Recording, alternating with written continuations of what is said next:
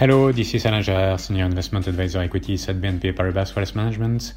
We are currently observing that the equity markets are experiencing a record surge in this month of November. This is unseen on certain stock exchanges in indices. Europe is gaining plus 15% to date in November, the S&P 500 index of large US stocks plus 11%, and the Russell 2000 index of small US stocks has recorded an unprecedented gain of plus 20% in less than a month. This is due to the lifting of many economic uncertainties and the hopes generated by Mr. Biden's clear victory in the US elections.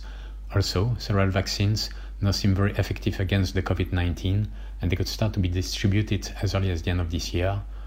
And thirdly, company results for the third quarter of 2020 were not that bad compared to expectations, even though they were down sharply compared to 2019. Above all, we can see that many companies are regaining confidence even if there is also a lot of restructuring going on.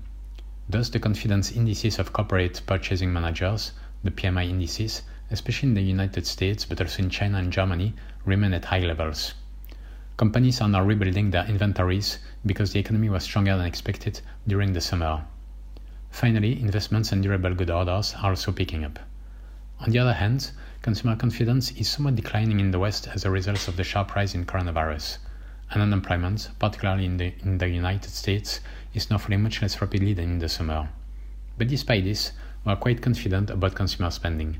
Significant savings have built up given the lockdowns, and are many signs of strong latent demand that should be expressed in the coming weeks. Spending in the US is in any case higher in recent days than in the same period of 2019. In fact, there is a feeling that consumers now really want to enjoy themselves at the end of the year and the new year 2020 could also hold some good surprises on the consumer side. In China, the economy seems to have normalized well. Let's remain optimistic and hope that this normalization in China will also help the rest of the world to recover. Have a good weekend.